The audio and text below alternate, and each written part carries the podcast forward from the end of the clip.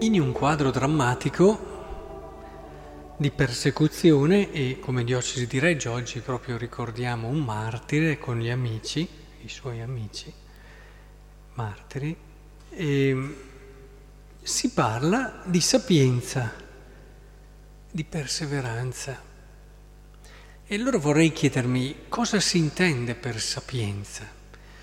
Cosa si intende? Non certo va intesa alla lettera, non sarà tolto, cioè non sarà nemmeno un capello del vostro capo andrà perduto, evidentemente. Eh, anche oggi in un contesto come quello così civilizzato ed evoluto del nostro tempo si massacrano ancora i credenti e sono ancora perseguitati. Quindi non è quello. Penso che la sapienza che qui si invita e si dona anche, il Signore ce l'ha promessa, è proprio la capacità in situazioni come queste, anche di grande difficoltà, di non perdere quella speranza, quella fiducia che nascono da questa idea.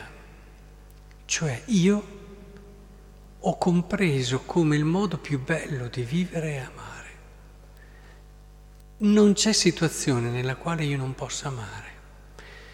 Ecco, il passaggio grosso, la sapienza grossa è questa. Quando uno riesce nelle situazioni in cui vive a ripetere al suo cuore io in questa situazione posso amare, allora non c'è difficoltà, prova, persecuzione, dolore, sofferenza che possa toglierti quella perseveranza e quella fiducia che è decisiva. E la tua testimonianza allora diventa limpida, cristallina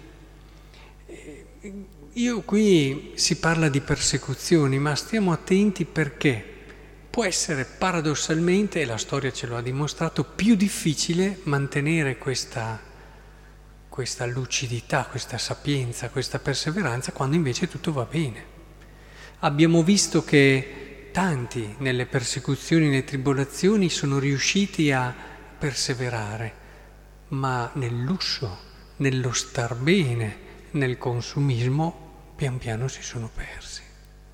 E allora questa sapienza la dobbiamo vedere da tutte e due le prospettive, cioè da quelli che possono essere attacchi di prove e persecuzioni a quello che è un attacco molto più terribile ed efficace in me, che è quello dello star bene.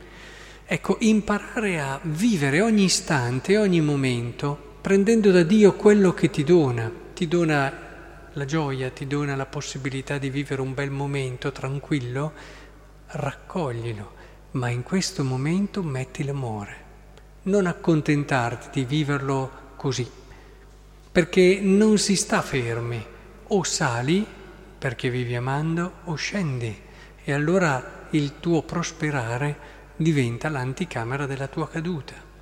Dall'altra parte invece c'è il discorso delle prove, delle difficoltà, anche lì stai attento a non avvilirti, non scivolare nella disperazione, nel senso di abbandono e di vuoto. Il Signore ce l'ha detto, non ti abbandono, io ci sono, ti dono questa sapienza, ti dono la parola. Dall'altra parte, ecco, imparare veramente a fare di questi momenti una trampolino che innalza e purifica il nostro voler bene, il nostro amare. Ecco, alla fine, vedete, la sapienza si chiude in questo semplice, semplice eh, logica. Io posso amare. Nel momento in cui io posso amare, io vivo, io spero, io guardo il mio futuro con tanta fiducia.